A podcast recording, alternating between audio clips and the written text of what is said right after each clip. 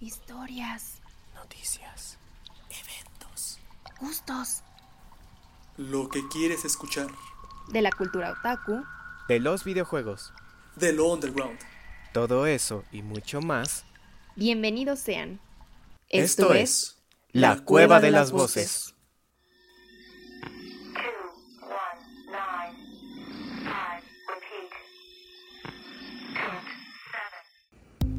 ¿Qué tal? Bienvenidos una vez más aquí a la Cueva de las Voces, su lugar preferido. El día de hoy nos acompañan, como siempre, sus locutores, eh, Susmenta, Hola, mucho gusto. Otra vez es un placer que estén aquí acompañándonos. Yay. el buen Castani Así es, muchas gracias arroba y es un placer volver con ustedes, Radio Escuchas, a un nuevo episodio informativo de La Cueva de las Voces. Excelente. Y bueno, su servidor se arroba. El día de hoy tenemos un tema bastante especial. Así es, el capítulo pasado hablamos de videojuegos, ahora decidimos que el tema sería hablar de películas, pero no cualquier tipo de películas. Sin embargo, vamos a hablar... Aguacate. En Es este- que estamos muy nerviosos porque es el segundo capítulo, evidentemente. Es como de. Así es. Y además, es que esos temas, es que esos temas están muy fuertes. Sí, o sea, no, no hay manera de introducirlos. Sí, ya ni, ya ni Disney puede con esto. Eh, Porque justamente no vamos a hablar de películas tradicionales o populares. O tal vez sí. Primero abordaremos una medio popular, pero pues vamos a ahondar más que nada en películas que pues tratan temas de humanización, que tratan sobre los valores humanos plasmados en películas animadas. Y escucharon bien, películas animadas. Porque naturalmente estamos acostumbrados a ver películas animadas como ese tipo de películas que están dirigidas a niños. Y por lo tanto son historias bonitas, eh, placenteras, para pasar un buen rato. Pero los títulos que vamos a presentar Pero- en este programa van a ser unas películas que no, pues que no lo son. O sea, en forma Que no lo tienen parecen. el filtro Disney. Justamente. Exacto, no lo tienen en absoluto y em, justamente por eso nos resulta interesante exhibirlos de manera propia, ya que pues también luego hay, pe- hay títulos, hay películas que pues abordan temas muy interesantes, pero justamente porque no tienen a lo mejor el mismo marketing o la misma eh, el mismo impacto que una película de Disney, entonces por eso no, no son tan populares o pasan por debajo. En fin, sin más preámbulo, pues vamos a empezar con el primer título, que a lo mejor muchos la conocerán. Se llama Watership Down o La colina de Watership, o en algunos, eh, en el caso de Hispanoamérica, eh, se llama Hazel, el príncipe de los conejos. ¿De qué trata esta película?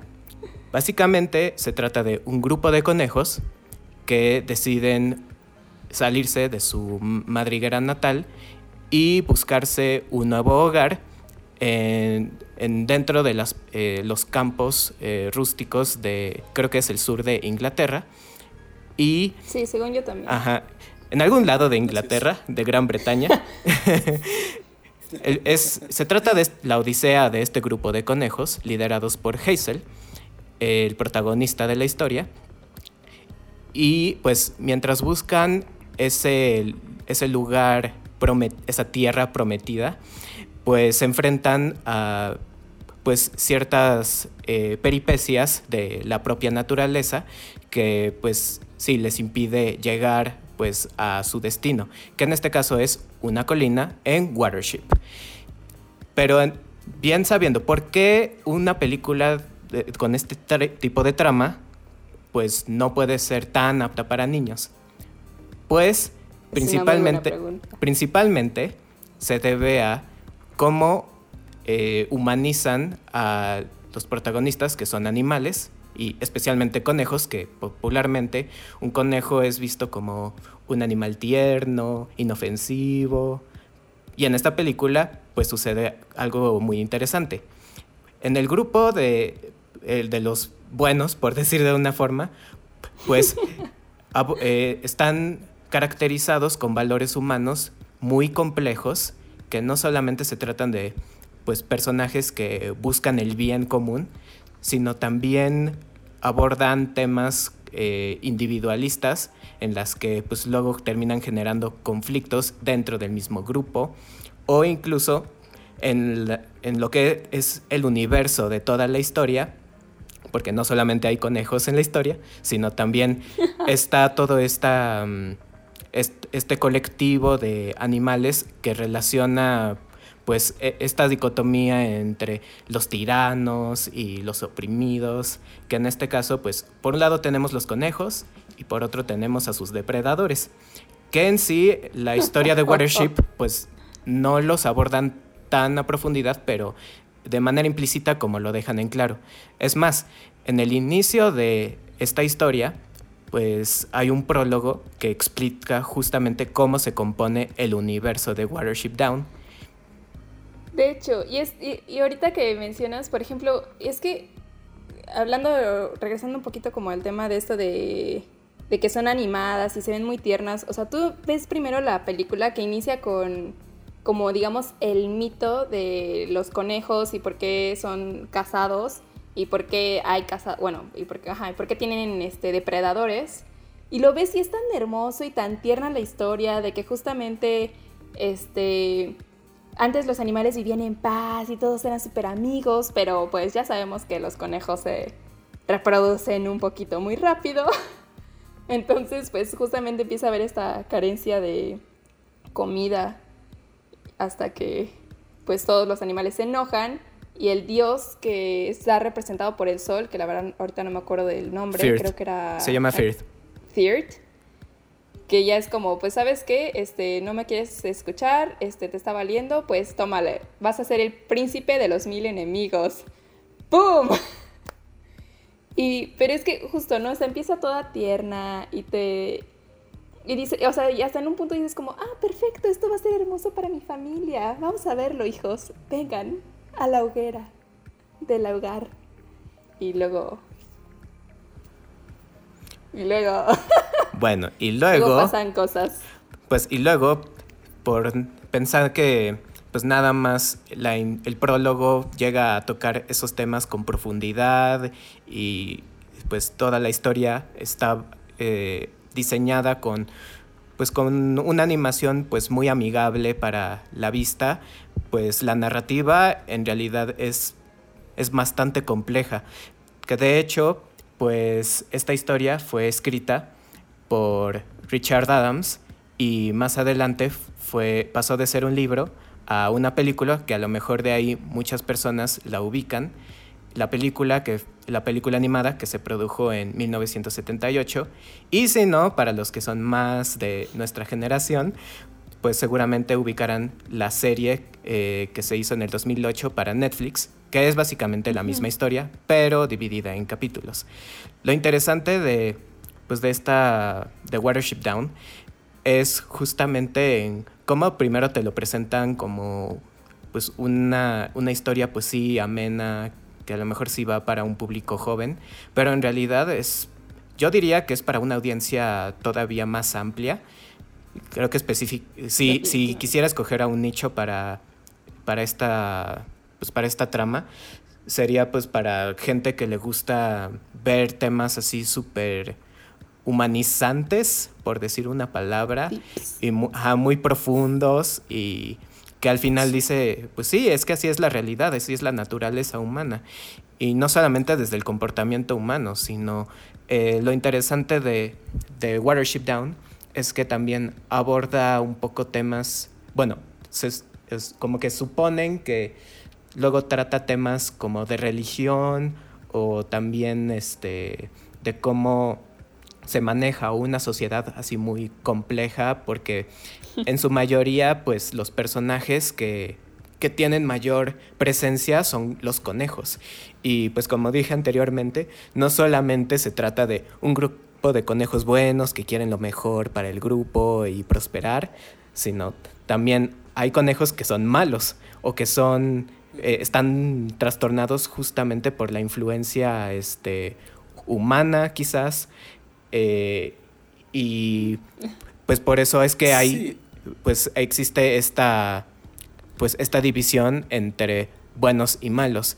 Y que incluso eh, la, la propia historia como que parece abordar un poco los temas de qué es el héroe, el concepto de la odisea y otros elementos que pues en la literatura clásica pues se abordan de una manera pues un poco más marcada y esta es como pues nada más una manera de estructurarla.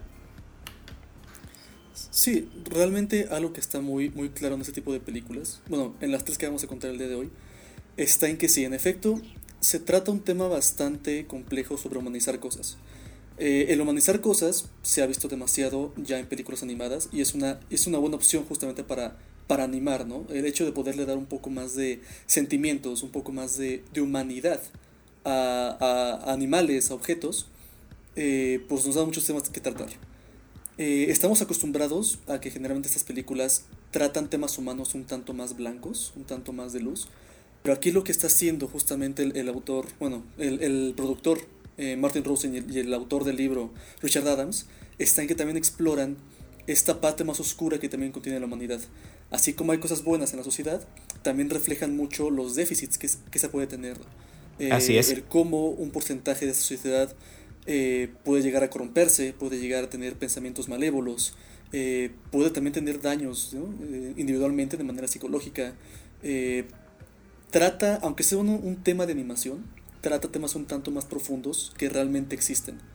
Y sí, justamente esto es algo que tiene como tal este, estos, este, este autor, Richard Adams, y, y el productor Martin Rosen, porque años después, eh, Richard Adams escribió otro libro que sería eh, Black Dogs, que también posteriormente fue llevada al cine por, por el mismo productor que Watership Down, que sería Martin Rosen. Eh, Y no solo productor. ¿Ah, cómo? Que no solo productor, también fue Ah, director claro. y guionista. O sea, fue, fue de esas personas que dijo, quiero un buen trabajo, lo voy a hacer todo yo. Voy a hacer todo. Oiga, pero es que no lo voy a hacer todo yo.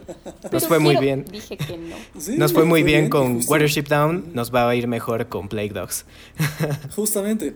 Que- a pesar Claro. de eso, justamente eh, dice la gente, en general la crítica, que Martin Rosen, que generó tan buen trabajo en Watership Down, que en sí no fue capaz de sintetizar todo un libro en una película, pero fue lo suficientemente bueno para poder resumir todo el libro en una película. Entonces, aunque faltan muchas cosas, quienes leyeron el libro quedaron conformes justamente con, con lo que generó. Y tiene un, tiene un, ¿cómo llamarlo? Un ritmo de narrar las cosas y una manera ilustrativa que, muy marcada a Martin Rosen, que justamente al, al compararlo con Black Dogs, su estilo incluso de dibujo, de animación, es, es, es el mismo. En este caso, Black Dogs eh, nos va a narrar la historia de un par de perros, los cuales escapan de un centro de investigación al norte de Inglaterra. Cada uno ha vivido toda su vida en este centro de investigación, ha sufrido, eh, en estos casos estamos hablando de dos perros que son eh, Snither y Roof. Snither ha, sido, ha experimentado con él una infinitud de veces con el cerebro y durante la película se ve como este perro tiene ya, ya tiene muchos problemas eh, en cuanto a su salud mental, de alucinaciones, tiene muchos problemas Es ya, que- ya este perro sí. Es que justo ahí algo interesante es que, ajá, justo, ¿no? Están experimentando cuestiones del cerebro con el pobre Snitter. Y de pronto, si acaso en solo en una parte de la película mencionan tantitito qué era lo que querían hacer con este, con este último experimento, que era como algo de, de lo objetivo con lo subjetivo. Que por eso, o sea, si ven al principio de la película, incluso tiene este, el parchecito de que recién estaba operado. Pero, pero, o sea, me refiero que eh, varios de los, bueno, no varios, pero algunos de los experimentos que se alcanzan a ver este, al principio de la película son experimentos que de hecho sí se llevaron a cabo en la vida real, eh, tanto de resistencia, eh, para curar enfermedades y cosas por el estilo, pero algo que sí, bueno, leí en, en algunos comentarios y así, es que el experimento de Snitter nunca quedó en claro, de hecho porque ese sí, como que nada más dieron una pista diciendo, pues tratamos de hacer algo de lo que confundiera lo objetivo con lo subjetivo, pero al final nunca te dejaron en claro qué era lo que querían hacer con él. Sí. Pero sí, claro, eso le repercute tanto que ya no sabe qué es la realidad y qué es lo que es una eh, ilusión. Así es, estamos hablando igual de un libro el cual fue escrito en el 77, o no, no, sí, en el 77. Entonces sabemos que en esas épocas realmente no existía tanto la ética por los animales. Entonces, digamos, de, eso se enfocó muchísimo Richard Adams para poder eh, dar esto, ¿no? Así que, ¿qué pasaría si todos los animales con los que se experimentan tuvieran eh, sentimientos humanos? Y sí, este perro te pone justamente que sufre de muchas alteraciones en su cerebro. Nunca especifican qué, pero pues, realmente como que esa es una parte que no tiene tanta importancia. Aquí lo que importa justamente es este perro junto con su compañero que es Ruff, el cual también ha sido experimentado de varias maneras, eh, tratan de escapar. Tratan de escapar, de hecho lo consiguen. Y toda esta historia narra acerca de cómo estos perros, después de una vida de ser experimentado con ellos, eh, buscan su libertad en la naturaleza. Eh, hacen alianzas con animales dentro, de su, dentro del entorno y tratan de aprender justamente a sobrevivir por su cuenta. Y también, bueno, la historia también se enfoca muchísimo en cómo, al hacer experimentos, sus captores están tratando de encontrarlos y tratar de eliminarlos, ¿no? Para que no salga a la luz toda esta parte de sus experimentos. Entonces es, justamente la pelea de estos perros por tratar de volverse a adaptar, hasta qué punto su ética puede llegar a ser alterada, hasta qué punto pueden llegar a ser bestias, por así llamarlo, mientras escapan justamente de su, de su destino con esos, con esos captores. Pero yo creo que, bueno, siento que algo curioso de lo que dijiste ahorita de qué tan salvajes pueden llegar a ser, creo que también al fin y al cabo te dice que no importa un perro, sobre todo un perro, qué tan salvaje quiera ser, hasta cierto punto no lo va a lograr. Porque no sé si recuerdan que eh, cuando justamente conocen al zorro, a Todd, y los está ayudando, que por cierto también Todd es todo Claro. un personaje. O sea, donde sigue tanto su naturaleza de, de engañar y de ver por sí mismo y al mismo tiempo, pues sí, está tratando de ayudar a los perros, pero desde su ego, egocentrismo, e- ego, o bueno, desde su propio eh, beneficio más bien. Pero bueno, ahorita quitando a todo de lado. Este, no, pero justo de que nunca, ah, bueno, que al final este, este Snitter le dice como, este, oye, ¿qué va a pasar con Todd? Y Rob le dice como, no te preocupes, él va a estar bien, él sí está acostumbrado a esto, no como nosotros, nosotros nunca pudimos llegar a ser salvajes en realidad. Y es como, y Snitter le dice, es que llegamos tarde para eso, y es como de, pues es que sí, o sea, un perro nunca, o sea, ya es difícil que entre esas raíces salvajes. Sí, aquí yo lo Sí. veo un poco más a profundidad respecto a que justamente, eh, o sea, serán perros, ¿no? De alguna u otra manera, pero aquí como que lo que se busca más en ese tipo de, de contexto, yo como lo vi, está en que estás humanizando al perro. Entonces, es también justo esta parte de, a pesar de que sea un perro, se está rigiendo en esa película por emociones humanas, por pensamientos humanos. Entonces, digamos, voy a poner el ejemplo con eh, un clásico de Disney, la- ¿Y el zorro sabueso? y el sabueso. Ajá. Hay una escena muy marcada, ¿no? En la cual abandonan al zorro. En este caso, eh, Disney logró generar una empatía tal, tú con el zorro porque comprendes al zorro. A pesar de ser un animal, te das cuenta de sus emociones humanas, te das cuenta del afecto que puede llegar a tener y tienes empatía. Aquí ocurre lo mismo, pero ya más ligado a temas más oscuros, ¿no? ¿Hasta qué punto, eh, digamos, tratar de poner esa línea entre una bestia y el ser humano? Así que el perro, aunque tenga una mentalidad humana, no sigue siendo más que un humano atrapado en, la- en un cuerpo de perro, por así llamarlo. Entonces, el ver una criatura con ese tipo de raciocinio actuar como bestia es lo que te hace generar justamente ese tipo de, de ¿cómo llamarlo? De cringe, De empatía. de empatía, pero en la parte más oscura. Y sí, en efecto, Sí. el perro como tal nunca va a poder volver a la naturaleza, pero aquí sigue siendo lo mismo. O sea, ellos no pueden llegar a ser esa parte de la naturaleza porque su, les, les falta su, digamos, su ética no se los permite.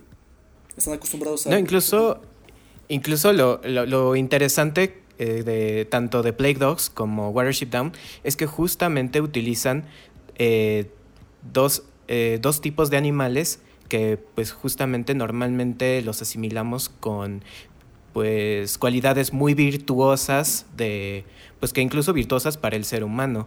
Pues porque el perro es como el mejor amigo del hombre Leal. y pues sí los apapachamos y lo mismo con los conejos que son tiernos son muy bonitos los vemos y ay qué lindo y todo pero pues tanto en una como en otra pues como ese pues eso ese esa manera de ver la, la figura de pues del animal amigable y, buen, y bueno pues justamente como o sea yo no diría deshumanizar porque eh, lo humaniza, sino como que des- le despojan pues justamente esas cualidades que nosotros le damos por, pues quizás por una cuestión de cultura y, y a cambio le damos pues justamente este giro humano sobre pues cuál es el lado este pues sí quizás defectuoso de- del ser humano.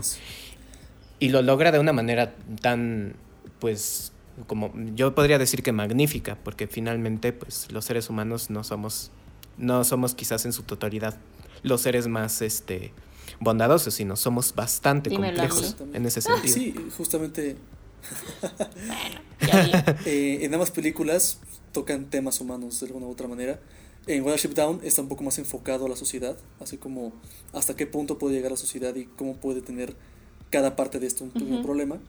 Y ya en Black Dogs es un poco más al, al individualismo, ¿no? Yo como ser que quiero buscar mi libertad, ¿hasta qué punto puedo llegar para obtenerla? Sí, y de hecho, justamente también como son temas, yo, yo pienso que cíclicos, porque pues en, pues en la historia de la humanidad siempre nos hemos encontrado en momentos en los que hay tiranía y sobre ello pues buscamos la libertad o bien siempre nos gustan las historias de, de búsqueda, de heroísmo, ya sea desde un aspecto individualista o colectivo. Y pues sí, justamente, o sea, Watership Down quizás lo, lo aborda desde justamente una parte pues grupal, pues porque se trata de este grupo de conejos buscando un lugar en donde prosperar y aunque bien, bien en la, en la historia en sí, sí te deja en claro que pues sí terminan en, el- en la tierra prometida, pero pues te deja con este aire de que en algún momento tendrán que volver a buscar otro lugar en donde vivir porque el ser humano es imparable y no va a dejar de expandirse. Y pues en Plague Dogs, pues como que es algo similar, pero esta vez ya más enfocado en estos dos personajes que pues, son seres, yo diría Sí, que claro. complementarios. Y quizás el viaje es más como, es más individual. Es esta búsqueda Es que del ser, ta- yo Concuerdo creo. mucho porque de hecho, este, si anal- bueno, si analizamos así bien profundo a los dos personajes, por ejemplo, tenemos a Snitter, que él sí venía de, de un hogar, o sea, él sí llegó a tener un, un, un master, como él decía, ¿no? O sea, y, y para él era muy importante esta cuestión de encontrar un amo, porque para él sabía, o él tenía esta referencia de que los amos te cuidaban, te daban amor, te alimentaban, y todos estos este, cuidados. Y por ejemplo, R- Ralph, en cambio, o Rolf, Rolf, rough. Rolf. Rolf, en cambio, por ejemplo, él nunca tuvo un amo. Entonces, bueno, o al menos te da a entender que nunca tuvo un amo. Entonces, para él su libertad no es con un amo o con otro dueño, pues, sino es literalmente poder ya descansar sin tener que estar este, en el agua, que era su trauma, por ejemplo. Y, y entonces es- está padre justamente como estos dos chocan un poquito por eso, pero no chocan como para no llegar a un, a un acuerdo ni, ni, ni, ni dejarse de cuidar, por ejemplo. Entonces sí, definitivamente yo creo que se complementan en muchos sentidos, tanto que incluso al final, sin hacer tanto spoiler, este, que, que Ralph es el que apoya aquí a, a Snitter como a seguir adelante, ¿no? Es como de, no, mira, la, la isla está ahí, ¿no? O sea, tú puedes llegar. Y, y es como, sí, tú puedes, tú puedes. Sigue nadando. Sí, justamente ambas películas tienen un final un tanto abierto, pero que te dan a entender que, que justamente no siempre se llega a un final feliz. Eh, eh, se queda mucha interpretación ambos finales de qué va a ocurrir Sí. después, pero te, te dan esa parte, ¿no? No porque sea animado, no porque sean peritos conejos, te vamos a dar un final feliz, porque al final del día la naturaleza humana no siempre tiene finales felices. Entonces es como, no sé, Martin Rosen se me hizo muy, muy bueno para poder eh, darle vida a estos libros. Y Richard Adams, justamente para poder exponer parecido, fue George Orwell con la rebelión, la, la rebelión de, las, de las granjas. Ah, así es, justo. Bueno, pero ahí sí era más una referencia a lo, a lo que estaba pasando, ¿no? Porque se supone que el cerdo representaba al... Al capitalista. Ay, al capi- ah, pues sí, no, el cerdo capitalista. Este, Sí. o sea, hiciera un poco más. Ah, ah, sí. eh, eh, Obvia es- Sí, la claro. diferencia Ese es- de- sí, Pero sí, ese sí justamente era- actitudes humanas a los animales para tratar de dar, así como una fábula, justamente Ah, sí. se le da para poder llegar a dar el, el tema, ¿no? Así que Richard Adams y George Orwell tocaron temas diferentes, uno más de la situación actual, otro más de la condición humana, pero que al final lo lograron, como que lograron, eh, ¿cómo llamarlo? Hacer un reflejo de lo que ocurre con el ser humano en, este, en, en otro entorno, por así llamarlo. Exponerlo sin ponerlo directamente frente a la cámara. Claro. Pues, bueno, ahorita hablando también de animales así súper... Que, no, que uno no pensaría que habría malicia en ellos. Por ejemplo, esto nos lleva, creo que a la tercera, no, no creo, más bien nos lleva a la tercera película, que esta es muy interesante y la verdad es que fue la razón por la que inició este tema, que se llama Padak, que justamente es una película coreana que se estrenó el 25 de julio del 2012. O sea, esta comparación de las otras, pues es más reciente y de hecho tiene otro tipo de animación que, pues que sería computarizado, ¿no? Sí, o sea, es, sí. es Bueno, es que un- yo lo veo- una animación. Sí, eso pues es la. Yo creo a mí más bien me dio la impresión que fuera una animación. Este, pues sí, como la animación en sus inicios, entre comillas, pero porque como justamente se produjo en el 2012, ya para entonces, pues la animación Ya tenía variación, pero pues sí, usaba un, digamos que usaba un estilo, yo diría que, Es 3D, básicamente. ajá, es 3D. dejémosla en 3D. Así es. Pero Entonces, justamente su estilizado es como eh, duro. O sea, yo sí, justamente como mm, definido. Estilizado, ah, vaya. claro. Ajá, estilizado, sí, sí, justamente sin tanto detalle, ¿no? Exacto. Digamos, Bueno, Toy Story 1. Ahí hay una, algo, Algo así. curioso, pero bueno, espérenme, ahorita llegamos a eso, nada más para terminar de decir Dale. que, este, bueno, sí, ya entremos en materia del... No, es que, por ejemplo, algo curioso ahorita que dices con, sin poco este, detalle, más bien yo diría que sí hay mucho detalle en los, en los peces, porque de hecho si te acuerdas, bueno, si se acuerdan de los este, cangrejos, o sea, sí estaban bastante bien, o sea, con los piquitos que tienen, sus tenazas, pero más bien los humanos eran los que estaban con pocos detalles. Y creo que eso estaba muy interesante porque justamente es como esta cuestión de que, al- o sea, como a lo mejor como un pez también podría haber un, este, al ser humano, ¿saben? Pero bueno, este, bueno, pero básicamente de lo que trataba Padak, justamente son, es un pez que es capturado y, este, y tiene todas estas ganas de regresar al océano, porque ahí es donde justamente, y también retomamos lo de la libertad, eh, quiere volver a, pues, al mar, pero no lo logra y bueno, para los que no saben, en Corea es muy común que los restaurantes pues sirvan animales tanto vivos o que tengan ahí los acuarios eh, repletos de peces, o sea, de verdad, de que ni el pobre pez se puede mover dos centímetros. Eh, y ya las personas van y escogen lo que quieren. Así como de, ah, pues yo quiero ese que está ahí muy feliz nadando. Eh, y ya, ¿no? Entonces a Padak lo ponen en un acuario con otros, este, creo que cinco peces y una anguila.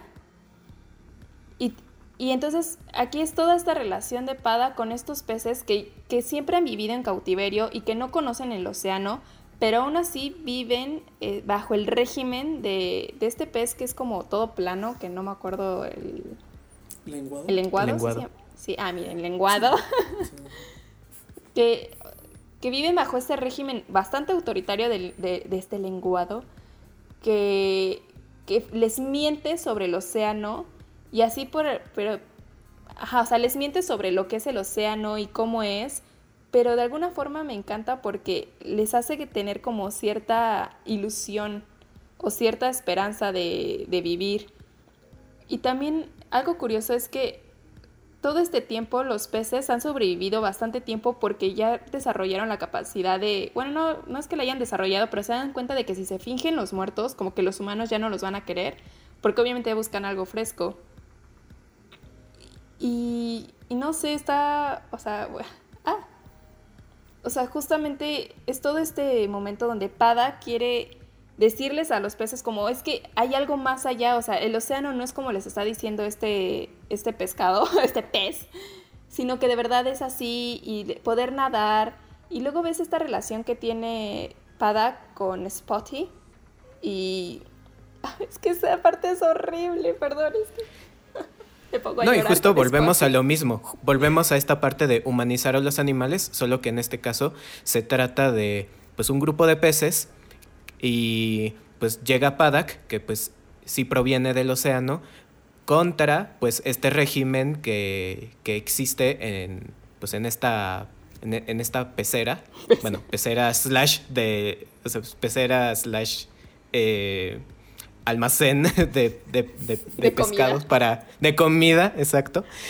Y este, o sea, este régimen de que lo comanda justamente este lenguado y que él crece, él se hace pasar por alguien que sabe del océano cuando en realidad no.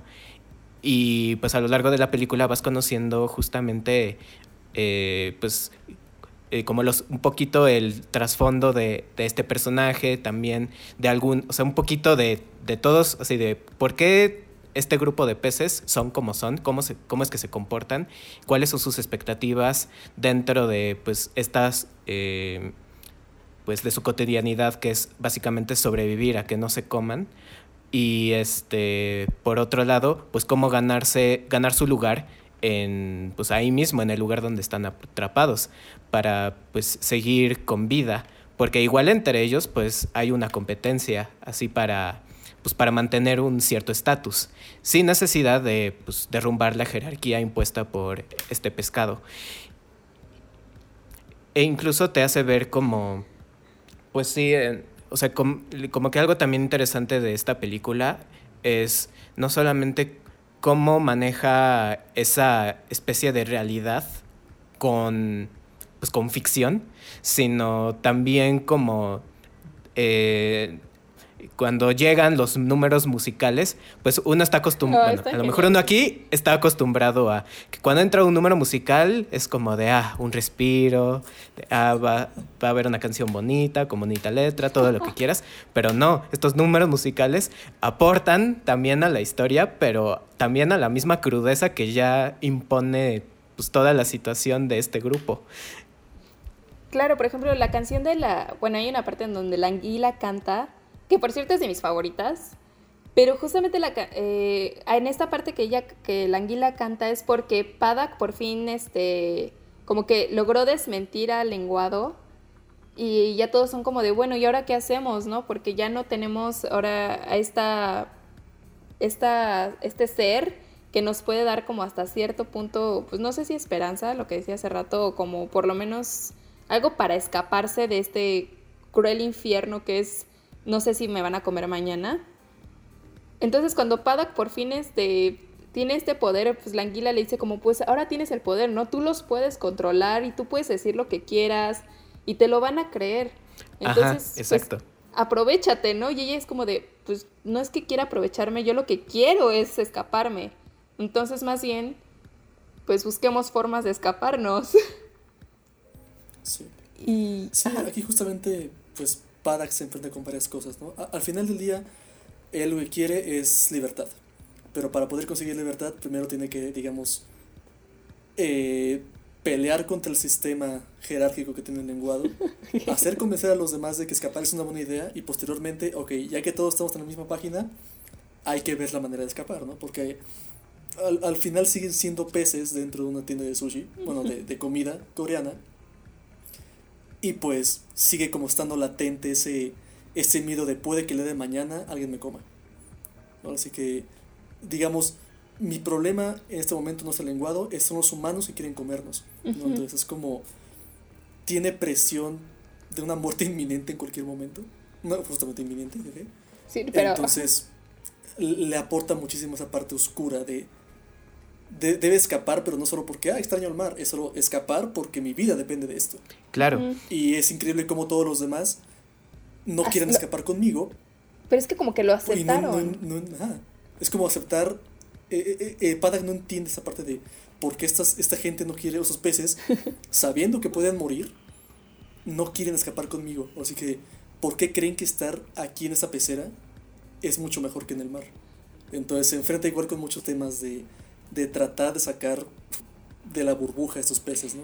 Al revés. Sí. Pues sí, algo que podemos relacionar justamente a este título con los que ya hemos comentado anteriormente es que de la misma forma, eh, o sea, creo que eh, Padak como que trata justamente esta dualidad entre la, la razón, el razonamiento, con la emoción ciega, porque justamente este concepto de pues que aborda Padak al ser este personaje pues sí soñador, esperanzador de que pues sí es que hay que motivar a todos para que nos escapemos y pues salvemos nuestras vidas, cuando la cruda realidad está que pues están pues o sea, tienen nada más como dos opciones, o dejarse morir por los seres dejarse comer por los humanos o bien seguir con su rutina este pues de hacerse los muertos de momento pues viven más tiempo o sea por un tiempo indefinido pero pues se mantienen ahí y no se comen y no los comen así al,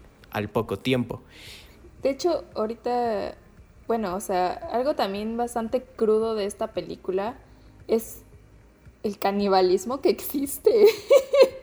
o sea, de que llega, o sea, para alimentar a los peces, pues literalmente los alimentan con otros peces, ¿no? Muertos o ya muy débiles o poco frescos, no sé. Y también es lo mismo, ¿no? Que todos aceptan como de, pues sí, órale, pues voy a, o sea, con tal de sobrevivir y seguir aquí, pues voy a hacer lo que sea necesario. Y si para eso tengo que matar a otro pez para alimentarme, pues lo voy a hacer. Creo Sí, que también yo es no lo vi- justo ah, también... ajá. No, ajá.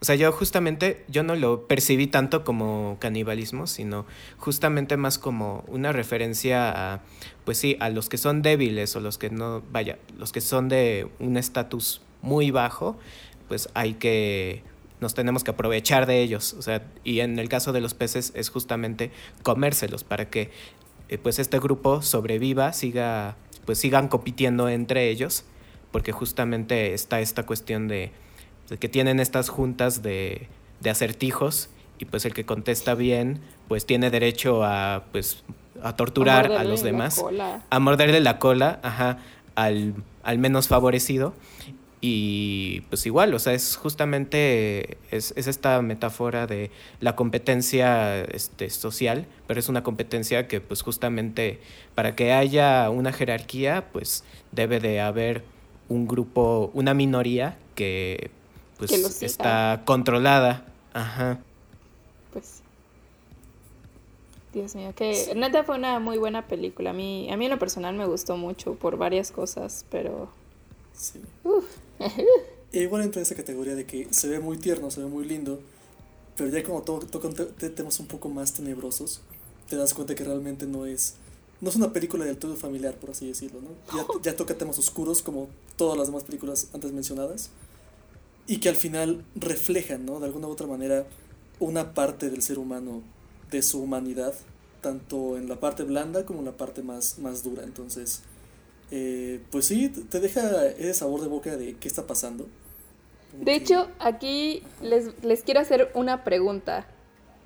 vale ¿Cuál fue su momento que dirían como, esta fue la parte que me traumó en las tres películas? A ver, ¿quién, ¿quién gusta empezar? Ah, va a estar complicado decir eso sin spoilers. Pero mm, pues. no sé, por ejemplo, para mí con Black Dogs, el final que tiene, no sé, yo, yo diría es que suceden muchas cosas, ¿no? Pero todo te lleva a ese final. Y la manera en que se aborda cómo termina la película, como que sí me, no me traumó, pero sí me hizo sentir, sentir mal, ¿sabes? Ajá. Y con Watership y Paddock. Ay. Ahí, bueno, ya lo comentaron, pero cuando, digamos, tiene el poder, como que el estrés que siente de qué voy a hacer con todo esto, es lo que está como, no sé, como que son las partes que a mí me llegan, ¿no? Porque todo lo demás va cambiando, pero como que... ¿La responsabilidad te asusta, se arroba? Bastante, más cuando tengo que comer frío de conejos, entonces. y bueno, en Paddock, pues justamente, yo creo que será toda esta cuestión, ¿no? De tener este conflicto que ya comenté de por qué no se quieren ir conmigo si se dan cuenta que aquí está mal. O sea, ¿por qué quieren escuchar este lenguado que pues es un amargado cuando yo literalmente desde ayer vengo del océano, sé lo que les digo? Y como que este estrés de ¿por qué no me creen? Y bueno, en general hay muchas escenas, ¿no? Las cuales Sí. se pierden amigos, se pierden compañeros de pecera y pues duelen de alguna u otra manera, ¿no?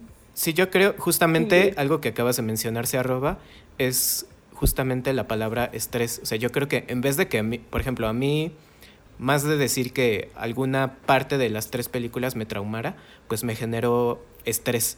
Pero es un estrés familiar, o sea, porque justamente te puedes identificar, eh, eh, o sea, identificar hasta cierto punto el tipo de conflictos Sí, claro. que manejan pues las tres tramas, aunque son completamente distintas, por- bueno, al menos eso yo pienso porque eh, Watership Down como que sí trata un tema, este, pues sí que pues es, es oscuro, es profundo, pero la manera en cómo termina pues te deja como un aire pues esperanzador, ameno, así tranquilo. En Plague Dogs, pues eh, quizás ahí, ahí difiere, o sea, es más como, ah, como que pega más, más, más duro, yo pienso. Y Paddock ahí es como, es, eh, eh, eh, me dejó una sensación más como lo veía venir y la peor parte es que todo este, o sea, desde antes de que sucediera, este, pues ya lo, ya lo tenía, o sea, como ya lo tenía previsto por un poco.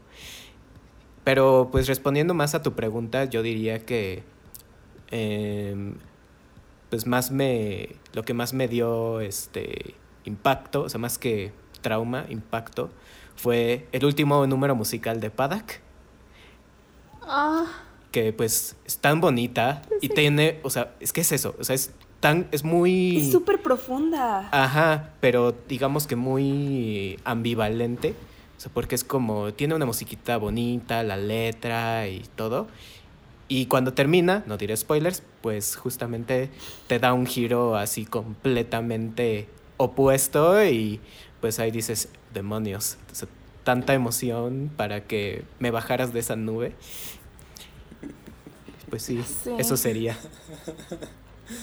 Por ejemplo, en mi caso, yo diría que, bueno, en caso de Watership Down, yo diría que la parte que, o sea, que me traumó, por así decirlo, es en cuando el general por fin llega a la madriguera y...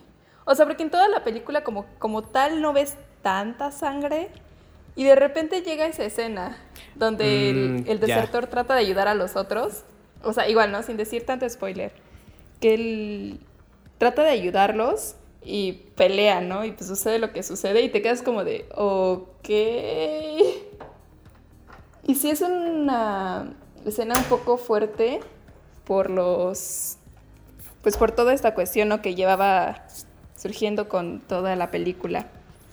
Y en el caso de Play Dogs, yo diría que lo que más me traumó o lo que más me sorprendió en un punto fue que, o sea, que por fin, eh, este, ay, ¿cómo se llamaba el perrito?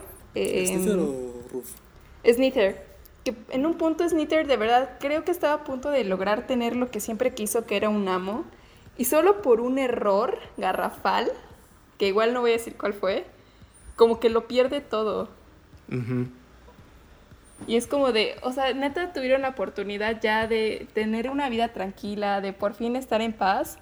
Y sucede eso. Y es como, ¿por qué? ¿Y qué pasa? ¿Por qué tienes esa cara? Sí sabes que te puedo ver. Bueno, es que no ven la cara de ese arroba, pero está con cara de... Me está doliendo lo que estás diciendo, básicamente. Ah, lo siento. Y a mí que no me ven, pero solo me escuchan, es, me quedé un poco tieso. Es que sí fue como, ay, sí es cierto, eso pasa. Sí. Y en el caso de Paddock, yo diría que lo que más, bueno, lo que más me impactó más bien fue que igual, ¿no? Que Paddock se rehúsa a comer y luego llega un punto en el que lo cambian de pecera, la cambian de pecera y, y digamos que por fin se alimenta. Y es como, o sea, e- es que sucede tan rápido y de la nada. Bueno, para mí no fue tan, tan tan esperado, pero y sí fue como, pero qué demonios. ¡Ah!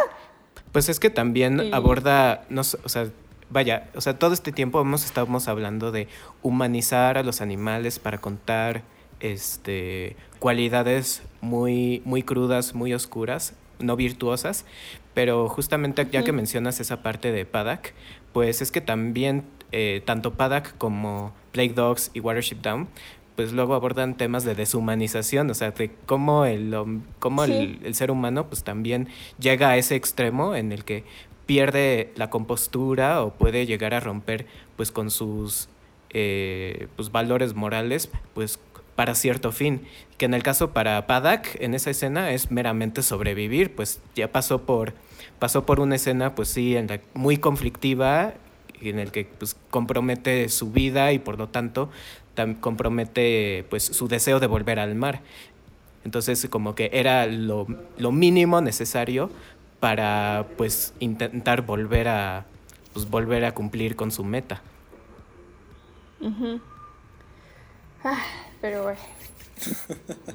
En que conclusión, verlas para que nos entiendan. tendrían que verla. Sí, favor, Exactamente. háganlo. Sí, la verdad es que las sí. recomendables bastante, sí. Cañón, cañón. O sea, en el caso de Plague Dogs y Watership Down, por ejemplo, la pueden encontrar. Bueno, yo las encontré en YouTube y en Instagram. Digo en Instagram, digo en Facebook. Y eh, lo malo de Paddock es que esa sí no está tan disponible. Por ejemplo, nosotros la encontramos en Steam, pero a bastante buen precio. Sí, claro. Rentada creo que estaba a 15 claro. pesos. A 15 pesos, de hecho. Ujú.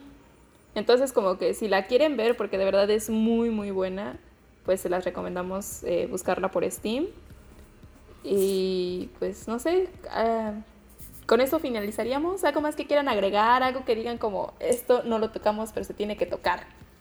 Como la sí. herida. Es, es eso, son c- c- 100% recomendables. Eh, véanlas, realmente valen mucho la pena. Y son, bueno, regresamos a esa parte de que son animaciones, pero que te hacen más sentir bien, te dejan pensando. Me robaste las palabras de la boca, justamente. Uf, Qué romántico. uy, no sabes. Yaoi, ¿eres tú? En- Tocando Uy, la puerta de este día, podcast. excelente. ¡Oh, rayos! no creo, simplemente es una simbiosis así, una sinergia. Una sinergia muy, muy agradable. Ya luego lo entenderás. Una, prox- una proximidad. Exacto. Ah, qué aburridos. No dejan que mi Bueno, para- yaoi- Pues ya si, Vuele. si queremos hablar de yaoi, pues justamente para eso tendremos un siguiente capítulo. Pero bueno, les recordamos, Eso me gusta. pueden encontrarnos en redes sociales, Instagram como la Cueva de las Voces, y si quieren mandarnos algún correo pueden hacerlo a cueva.voces.gmail.com. Y también les recordamos que los viernes, igual a las 6 de la tarde, subimos cuentos. O bueno, más bien narramos cuentos. Y donde más bien narramos sus cuentos. Ahora sí, así es como lo quería decir. Narramos sus cuentos. Entonces no tengan miedo de mandarnos sus cuentos. No tienen que ser unos expertos literarios. No tienen que ser un Shakespeare. Un, una... Una... ¡Ay! Se me fue el nombre de la esposa de... Elena Garro. Bueno, Elena Garro. Qué oso. O sea, no tienen que ser un Shakespeare, una Elena Garro, o sea, lo que escriban, por el hecho de escribirlo, creo que tiene todo el derecho de ser difundido. Entonces, mándennos sus textos con toda la confianza. Y nosotros le daremos la voz que nosotros consideremos que le dé- haga justicia a sus historias. Exacto. Gracias. Gracias. También gracias por ayudarme con lo de Elena. No hay de qué. No me lo que sea por rescatar la cultura. Bueno, Sin más, Claro. nosotros somos arroba. Yo soy Castani. sus menta. ¡Ay! Pues sí, eres Susmenta. es su meta, Evidentemente. y esto fue La Cueva de las Voces. Hasta el siguiente encuentro. Así es.